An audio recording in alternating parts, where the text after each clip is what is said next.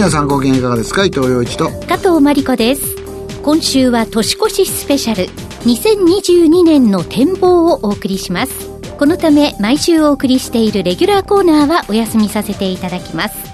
さて2021年まもなく終わりますが伊藤さんはどんな1年でしたか？私は人類にとってかなり勝利の年だったなという気がします。はい。なんだそれはと思うかもしれませんけれども、はい、皆さんね、新型コロナというウイルスが出てきて、それに対してですね、ほんの短い期間でワクチンの製造ができたわけじゃないですか。大部分の人は2021年は混乱の年だったとか言うかもしれないけど、私はやっぱりワクチンがうまくできたというのはですね、人類にとって非常に大きな年だったなというふうに思いますよね。伊藤洋一のラウンドアップワールドナウ。この番組は、商社機能と製造業を融合する総合企業、アルコニックスと、IT、都心、不動産で価値を創造する企業、プロパティエージェントの提供でお送りします。子供の頃に思い描いた未来の世界。空飛ぶ車でドライブ。ロボットと鬼ごっこ。行きたいところへ瞬間移動。綺麗な星を見に宇宙旅行。遥か遠くなった夢のような世界。少しずつ近づいているように思いませんか？あの頃の夢を今。気づけばそこにアルコニックス。未来を描くリーディングカンパニーです伊藤洋一のラウンドアップワールドナウ今週は年越しスペシャル2022年の展望をお送りしています伊藤さん今年もコロナ禍の中の年越しとなりましたね。まあでも、最初の頃とは随分違いますよね。コロナ禍と言ってもですね、どのくらいの禍なのかというのはですね、かなり展望できるような状態になってきている、ということがありますよね。オミクロンがほぼほぼ新型コロナ先進国、そういう言い方が正しいのかどうかは別として、南アフリカとかですね、ヨーロッパではデルタを追い払って主流になる中でですね、患者さんの症状は軽いケースが多いですよと。ただし、爆発的な感染になりますよね、というところは分かってきたわけですよね。まあ、専門家はですね、慎重だからなかなかそれを認めようとしないんだけど、現象的に言えばそうですよと。デメリットはなぜかっていうと、デルタの時の記憶があるので、感染者を隔離したりですね、病院に入ってもらうということが多いので、例えばアメリカなんかではですね、搭乗員がね、オミクロンに感染して、そういう飛行機が飛ばないみたいなね、飛ばせないない。ね、だから病院が稼働できないというようなところが起きてきて、感染者はそれほど重症じゃないんだけど、経済が回らないみたいなね、ところになってきて、やっぱり影響は大きいよね、というところはあるんだろうと思います。日本ではまだオミクロンに、この放送をちょっと年末より前に収録しているわけですけれども、それほど大きな爆発的な感染は起きてないんですけれども、それでも政治や社会がオミクロンを警戒する気持ちは強いわけですよね。まあそれはある程度妥当だと思います。収束するかどうかと聞かれてもですね、これははっきりとわからないですよね。ただ、形はだんだん見えてきたということだと思います。で、一つね、わからないのは、そのオミクロンの後がまたあるかもしれないということですよね。はい、数ヶ月に一回ずつ新しい株が出てきては消えていって、今オミクロンが世界的に主流になりつつある。でもオミクロンで終わるかと言ったら誰もそれは保証できないわけですよね。途上国なんか感染者がものすごく増えているわけなので、これは保証できません。そもそも今人類が手にしているワクチンがかないウイルスが出現する危険性だってあるわけじゃないですか。それはわかんないですよ、だからね。CDC の前局長はですね、新型ウイルスと人類が共存できるには最低あと3年かかるってこう言ってるわけですよね。だからそうすると、収束じゃなくて、対処方法がだんだん分かってくるということだと思うんですよね。コロナと共存するという戦略は各国で徐々に進歩してきていて、それが世界的に広まっていくのかなと。ウィズコロナを採用していない一番大きな国は中国なんですよね。2022年の冬のオリンピックまではもうゼロコロナということを言ってるんだけども、じゃあオミクロンの比較的軽症なコロナウイルスの減少が広まっちゃった時に、ゼロコロナ続けられんのかよと。例えば今ね、ねこの放送してる時点では C 案がね、西安がね、ロックダウン状態だと言われてるわけですよ。C 案って何人かっていうと、人口いくらかっていうと1300万人いるわけですよ大きな。都市ですもんね。東京がロックダウンしてるようなもんでしょ？オミクロンって爆発的な感染力があるから、はい広まり始めたら、じゃあ中国全土ロックダウンしなきゃいけないのかっていうね、そんなイメージにもなるので、私はゼロコロナというのは、特にオミクロンになった場合には、無理だというふうに思ってるんですね。今、中国の政権の中でも、ゼロコロナ続けたらこのまま中国が大変なことになるよと。だから、ゼロコロナやめなきゃいけないよねっていう議論はあるらしいんですよ。らしい。はい。それわかんないですよ。でもそういう方向しかないなというふうに思うんですよね。ですよね。それ言うんだったら中国の交通事故は年間何件起きてて何人死んでるんだっていう話でですね、じゃあ車を止めなきゃいけないのかみたいな話になるわけじゃないですか。だからそういう意味で言うならば、私は、ウィズコロナの状況を採用せざるを得ないのが人類の方向だと。だってインフルエンザだって風邪だって人類はずっと付き合ってきてるわけじゃないですか。はいそれによって亡くなる方もいらっしゃるんだけれども、人類の一人もインフルエンザにかからせないようにするにはどうしたらいいかなんて議論はいつだって行われたことがないわけですよね。人類はずっとウイルスと一緒に来たし、ウイルスが今の人類の形作ってきたこともあるわけだし、じゃあ岸田内閣がどういう措置をすべきかというのは、新型コロナというのは変異が早いんですよね。だからオミクロンの次にもう次が出てくるかもしれない。その都度、機敏に対応していくということだと思います。で、その点ではね、岸田内閣っていうのは、コロコロ変える結構。それはね、だらしないという人もいるんだけど、世界各国ども政府も新しいウイルスと対峙してるわけで、ジョンソン首相なんかね、まあコロコロコロコロ変えてって野党から攻撃されるけど、コロコロコロコロ変えなきゃいけないほどウイルスだって変わってるわけだから、はいただその時にですね、きっちりした説明が必要だと。聞く力は、俺はあるぞとこう言ってるらしいんだけど、はい。発信する力がね、やっぱり必要だなと。やっぱり目力強くね、国民に発信していく。だからこういうことなので方針変えましたっていうことをね、はいきっちり説明する力が必要だし、日本の歴代首相はずっとね、あの国会なんかでも下見て、あの官僚が作った答弁書を読みながらっていうのがね、それじゃあちょっと残念だし、国民一人一人も不安の中に生活している。まあ政治家も不安でしょう、それはね。自分が今やってることが正しいかどうかはわからないわけだけれども、その時その時で納得できるメッセージを発信していくっていうのが、岸田内閣に求められる危機対応能力かなというふうに思いますよね。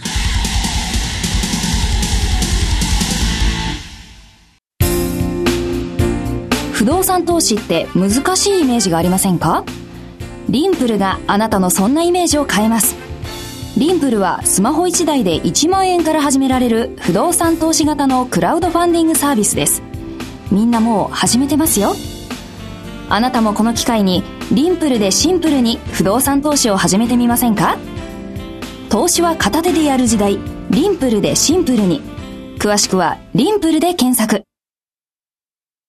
続いては国際情勢ですけれども、やはり2022年もアメリカと中国の動向というのには注目していかなくてはいけないでしょうか？まあそうですよね。マーケット的に見るとアメリカのもう一極集中なんですけれども、地政学的に見るとやっぱり中国という国が14億の人口を抱えて、ライジングであるとはいいうことは間違いないわけですし、少し力が落ちてきたとはいえ圧倒的な力があるアメリカがですね、ロシアとの対峙の時期を経て、今は最大のターゲットが中国になっているというのは間違いないところだと思うんですね。はい。で、この二つはですね、決定的に違うわけですよね。政治体制が違うということがまず第一ですよね。アメリカは4年に1回大統領、国民が選んで、その大統領が政策を取るという、まあ民主主義を取っているわけですね。で、一方の中国はですね、14億の民のうち、トップの選出に関われる人はもう何人いるかわからないぐらいのですね、少数で密室で決めていってですね、しかも今の習近平政権は2期を過ぎても3期までやって4期もあるかもしれないみたいなですね、そういう局面にある。つまり、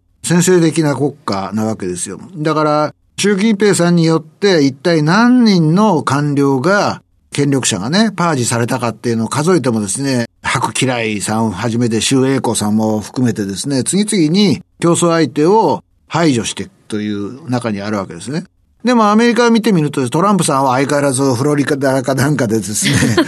えー、共和党を自分の陣営の中に収めて、もしかしたら次の大統領選挙に出るかもしれないという、人材を残しながら、トランプさんを人材っていうのは、あの、反対する人もいるかもしれないけれども、そういう体制にあるわけじゃないですか。はい、だから民主主義、先制主義っていうのはですね、民主国家、先制国家というのは分類がなかなか難しいんだけれども、明らかに違う国がある。はい。その国同士がどういう力関係にあるかというと、国連の場なんかで投票してみると、中国につく国の方が多くなってきたというのが今現実なわけですね。国の数としてはね。はい、それは一帯一路で資金援助を得たりして、まあ中国が周到に根回りして、アメリカを支持する国が60カ国だったら自分たちのところは80カ国が中国を支持しましたよというような形を作っているからだと思うんですよね。ただね、僕はね、非常に面白かったなと思ったのは、中国がね、中国には中国の民主主義があるって言い始めたことですよね。はい。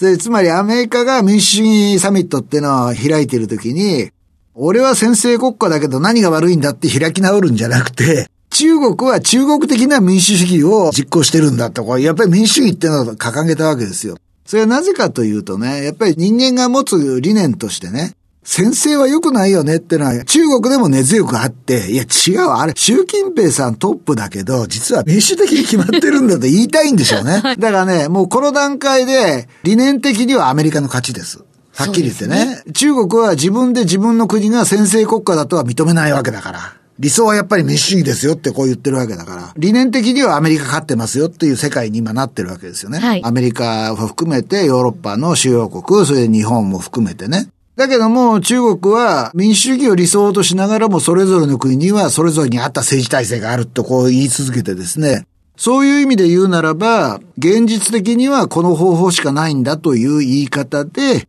実国を支援する国を増やそうとしていると。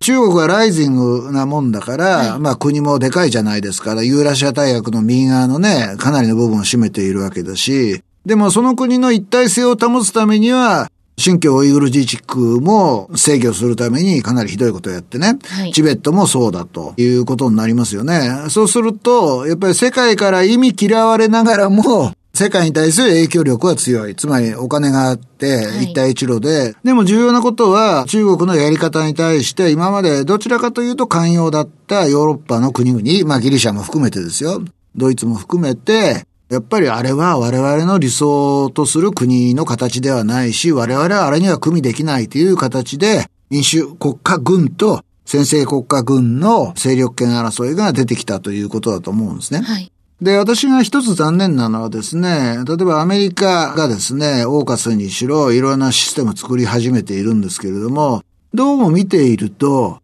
まずアングロサクソンありきっていう形にこうなってるわけですよ。はいだからね、対立としては、アングロサクソン民族の国家対中国みたいなね、そう対立構造が生まれてるわけですね。じゃあ、そのアングロサクソンじゃない国、じゃあドイツやフランスや日本はどこに位置するんだという話があって、そこに中国が手を伸ばす余地が生まれてきていると。アメリカはもっとね、アングロサクソンの色を薄めながら、オーカスにしろね、はい、ことを進めないといけないな、というふうに思うんですよね。それについて、まあ一つ言えるのはですね、アメリカはその民主主義というのを一つの理想、まあある意味宗教のように考えているところがあって、リビアにしろですね、シリアにしろ、先制国家が倒れることはいいことだとこう言ってるんだけれども、民主主義的な考え方が根付かない国っていうのは世界にあるわけですよね。そうですね。でもそれを無理やり民主主義の国にしようとすると、長く権力の空白なんかが生まれてですね、リビアなんか東西に分かれちゃって大統領選挙やるかやらないかみたいな形になってるんだけれども、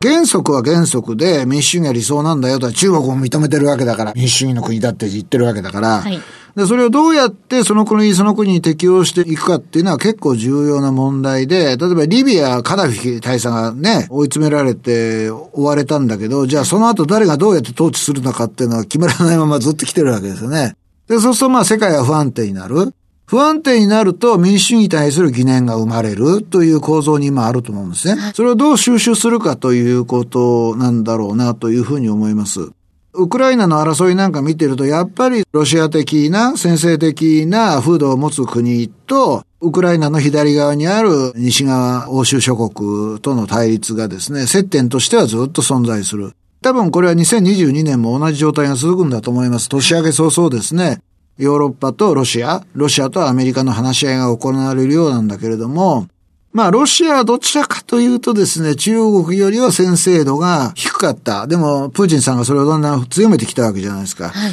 だからまあ、ロシアは嫌々なんだろうけれども、中国の側につく方向性にあるので、2022年はどちらかというと、先制的な国家と民主主義国家が相競い合うという状況が続くんだろうと思うんですね。はい。だから問題なのは、競合の仕方、競争の仕方が管理された方向で行われるかどうかですよね。その点で言うなら、バイデンさんがこの前、習近平さんとオンラインで話をした。で、バイデンさんが今年もプーチン大統領と話をすると。で、話し合いの枠は作っておく、はい、ということが非常に重要で、対立関係、対立感情、小競り合い、そういうのを管理できるような体制をね、作れるかどうかが非常にポイントだと思います。はい、それについてもですね、私が気になるのは、トランプさんが大統領選に敗れた後、議会をね、選挙するようなトランプ支持者が乱入したじゃないですか。はい、あれはね、やっぱり相当ヒヤッとすることだったなと。あのまま議会が制御されたらですね、トランプさんどういう態度を取ったか知らないけれども、まあ私はトランプ主義的なものについて、どちらかというと、アメリカという国も先制的な匂いを持ち得る兆しはあって、それを押し返したんだけれども、バイデンさんはね。はい、そういう危険性、まあ、どの国だって民主的な国が突然、俺はずっとやるぞって言い出してですね、指導者がね、先制的な国になる国だってあるわけじゃないですか。で、アメリカもそうだし、日本だってわからないですよね。あの、ね、だからそういう意味では、警戒しながら、はい、我々が今自由を享受している環境がいかに維持できるかっていうのは我々も気にしながら、行かなければいけないなというふうに思いますよね。はい。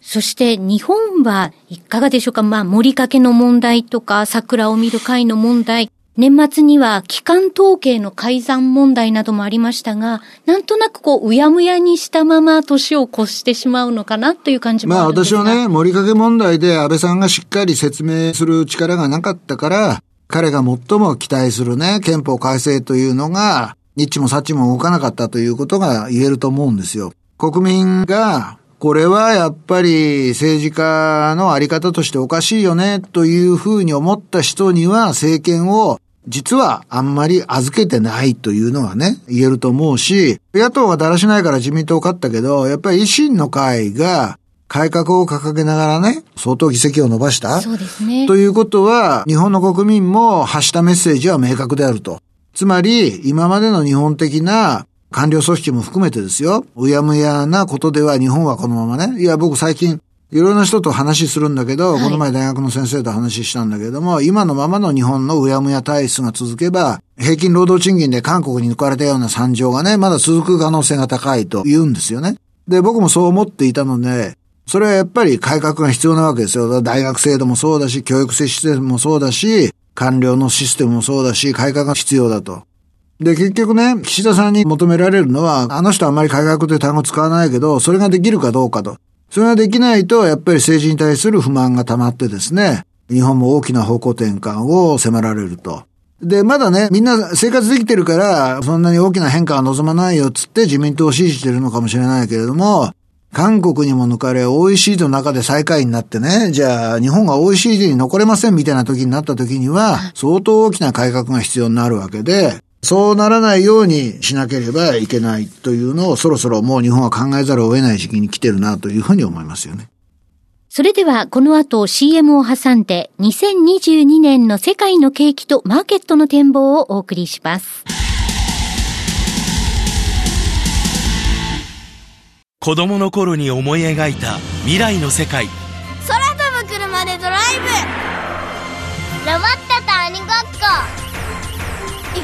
ところへ瞬間移動。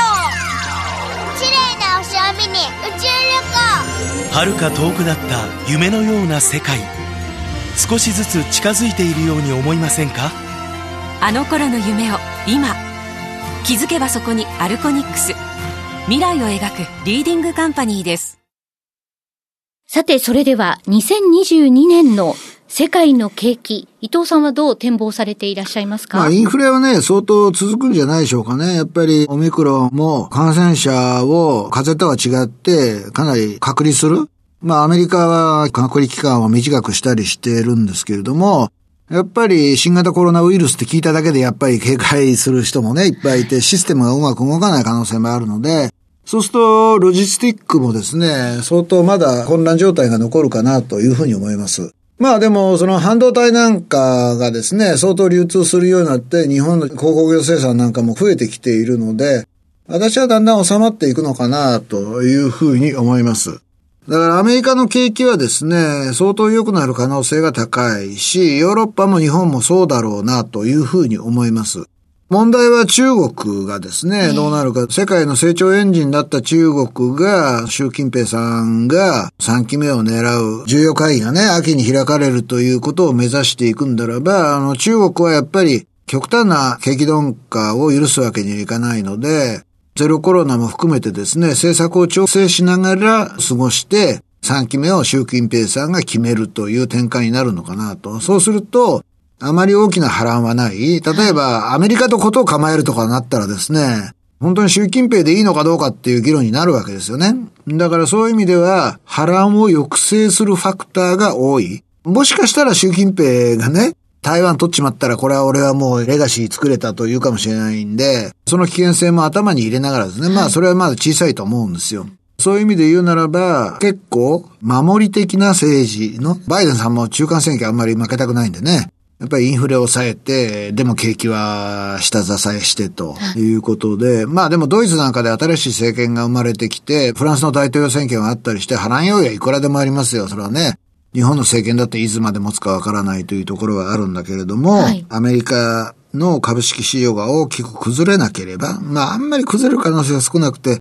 下がるというのはすぐ世界中から金が入ってきて、日本の若者もね、アメリカ株買ってるようなんですけれども、世の中何が起こるかわかりませんよ。一寸先は闇が人類の歴史なので、警戒をしなければいけないけども、そういう展開にあるのかなというふうに思いますよね。はい。そして伊藤さん、FRB はテーパリングを開始しましたが、日銀はどうなんでしょうか？日銀もね、ECB、FRB にやや遅れる形で、徐々に金融緩和の歩調を緩めてはいるんですよね。例えば、株式を買うペースなんか相当落としてます。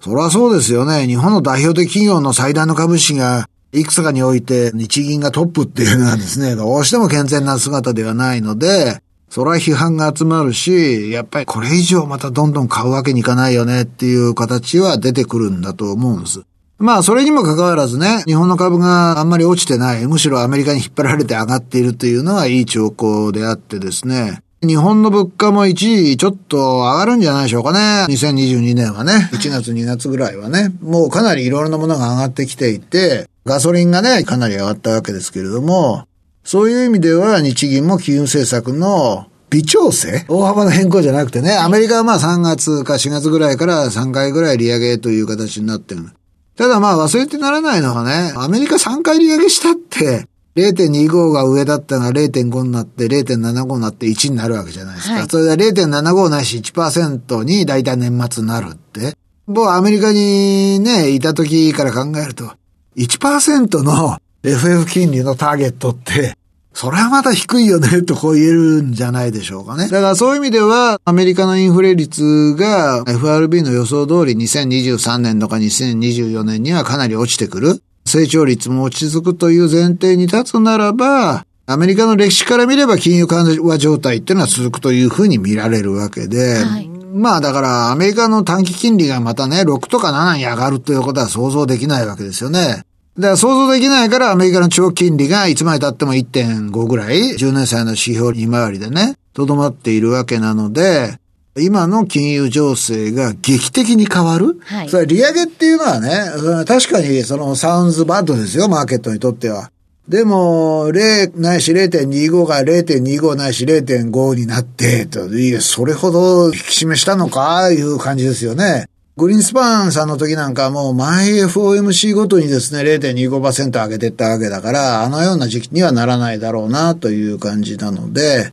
方向性が変わるということは大きな変更なんだけれども、まだまだ低い状態が2022年も続くのかなというふうに思いますよね。株価の見通し、そして為替はいかがですか？為替はね、収録している時点では115円アラウンドということでね、はい一時111円ぐらいが長かった分だけ上がってきているドルがね。それはなぜかというと、それはアメリカの金利が日本の金利よりははるかにペース早く上がるだろうということになっていてですね。まあもちろん、インフレの高い国に長い目で見てお金が集まるかどうかっていうのはわからないですよね。でも運用をしている人間から見れば、アメリカの金利が上がるかもしれないというふうになったら上がったところでお金入れたいと。それを事前に少し入れておきたいっていうのは当たり前の話であって、もう少し円安になるのかもしれないなというふうに思いますよね。で、日本の株式はですね、出遅れ状態続くんじゃないですか？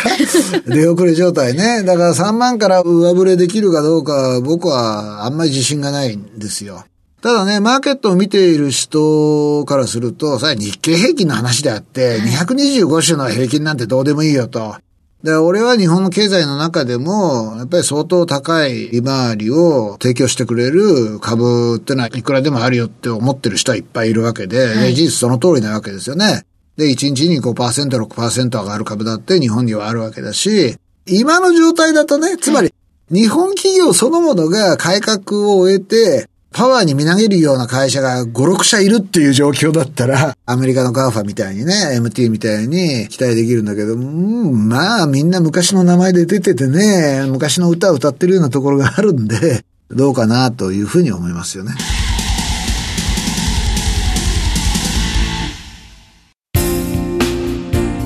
不動産投資って難しいイメージがありませんか？リンプルがあなたのそんなイメージを変えます。リンプルはスマホ1台で1万円から始められる不動産投資型のクラウドファンディングサービスです。みんなもう始めてますよ。あなたもこの機会にリンプルでシンプルに不動産投資を始めてみませんか？投資は片手でやる時代、リンプルでシンプルに。詳しくはリンプルで検索。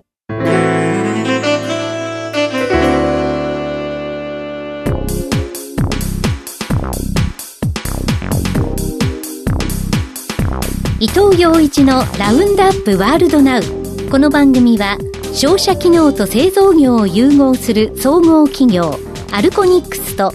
IT 都心不動産で価値を創造する企業プロパティエージェントの提供でお送りしました。加藤さんはなんか2022年希望はあるんですか？このコロナ禍で何もしないうちに1年終わっちゃったな2年目終わっちゃったなっていう感じなので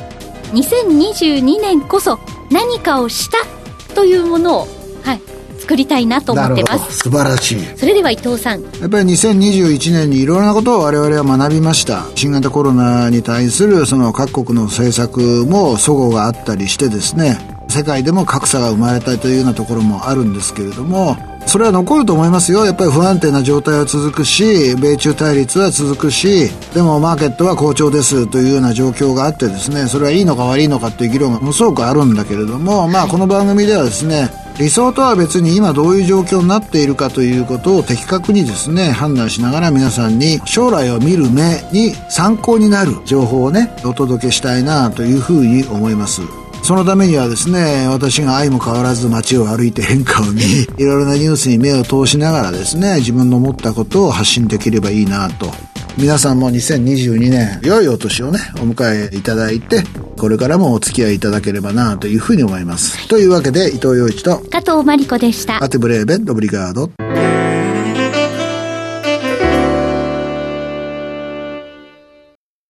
伊藤洋一のラウンドアップワールドナウ。アーカイブ配信のお知らせです。